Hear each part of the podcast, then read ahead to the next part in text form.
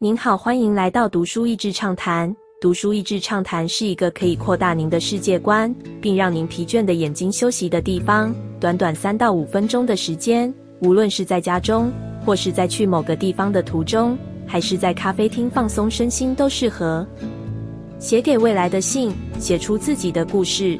年仅十四岁，成为奥运史上第一位获得满分十分的体操皇后。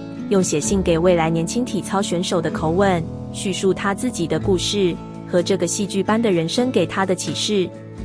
今年奥运有几位稚气未脱的小女孩夺牌，受到媒体的关注和网络上不断分享转发的可爱受访影片，当然也引来了讨论。让十多岁孩子年幼开始这样严谨的体育训练，到底对这些孩子是好是坏？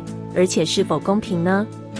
于是我也看到文章讨论罗马尼亚体操皇后 Nadia Comaneci 纳迪亚科曼尼奇的故事，很快找到这一本自传《体操皇后的童年》。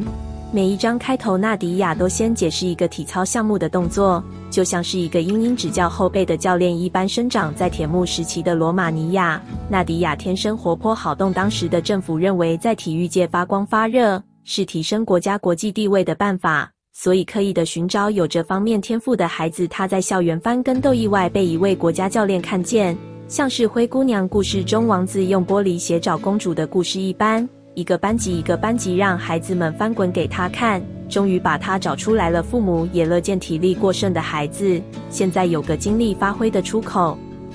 纳迪亚小时候虽然训练严苛。但可以感觉到他是乐在其中的。当年他踏上第一场奥运比赛，基本上根本不知道奥运是什么，带着一种惊奇探索的好奇心，他只知道把教练教他练习过成千上万遍的动作做好，就这样。这个罗马尼亚女孩一路过关斩将，获得许多满分，像是黑马一般，第一次出现在世界的舞台上。得到金牌之后，纳迪亚夺得金牌后。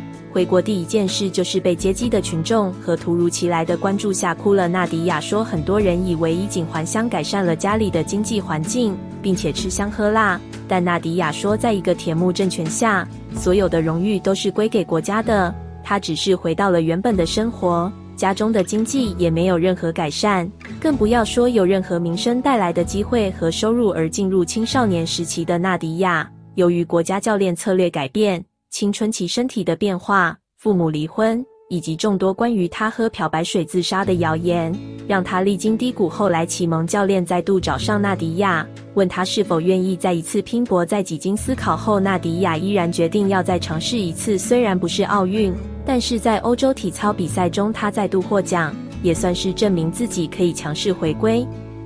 即便这样，他的生活还是没有太明显的改善。唯一就是这个光环让他可以进入大学。当时罗马尼亚的铁幕政府希望增加人口，于是用各种方法让妇女不断生育。可是同时国家也没办法产生足够的粮食，造成民间极大的痛苦以及政权的不稳定。在一次前往美国的比赛中，纳迪亚的启蒙教练和妻子趁机逃脱。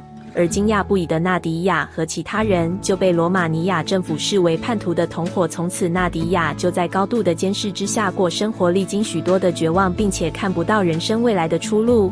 纳迪亚偶然碰见一个帮助他逃脱的机会，冒着极大的风险，沿路跋涉，经过匈牙利和奥地利，最后来到了美国。但不会说英语，也没有工作的纳迪亚仍然不知如何是好。在命运的巧合安排之下。纳迪亚十四岁那年，同样得牌的美国体操选手巴特康纳 （Bart Connor） 联系上他，不但协助他在美国找到了自由，后来两人更是结为夫妻，在过去近三十年来过着幸福快乐的生活。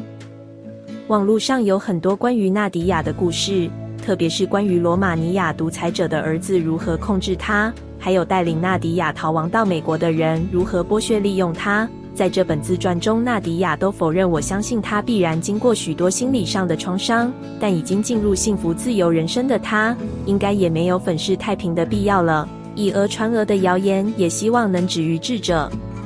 体操皇后再次还乡。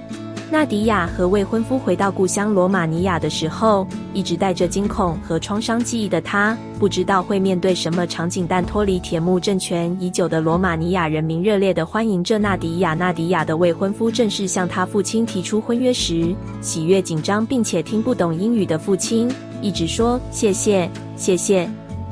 书中也讲到许多体操选手在心理状态不佳时，仍然硬着头皮上场比赛。而造成各种永久性的伤害。有一名与纳迪亚竞争的苏俄女孩，就是因为这样，在落地时折断了颈椎，造成终身瘫痪。纳迪亚现在与丈夫在美国开创的体操学校，不但想要训练顶尖选手。更是想要让单纯享受运动的乐趣了孩子可以学习。纳迪亚说，大部分的孩子都不会进到奥运殿堂，但好的运动习惯、心态以及奖学金，都至少可以帮助这些孩子活出最好的自己。看了纳迪亚如此戏剧化的人生故事，还有今年奥运关于运动员心理健康的讨论，或许我们对于卓越的定义能更宽容、更有人性。今天的内容就到此为止了。十分感谢大家收听《读书益智畅谈》节目。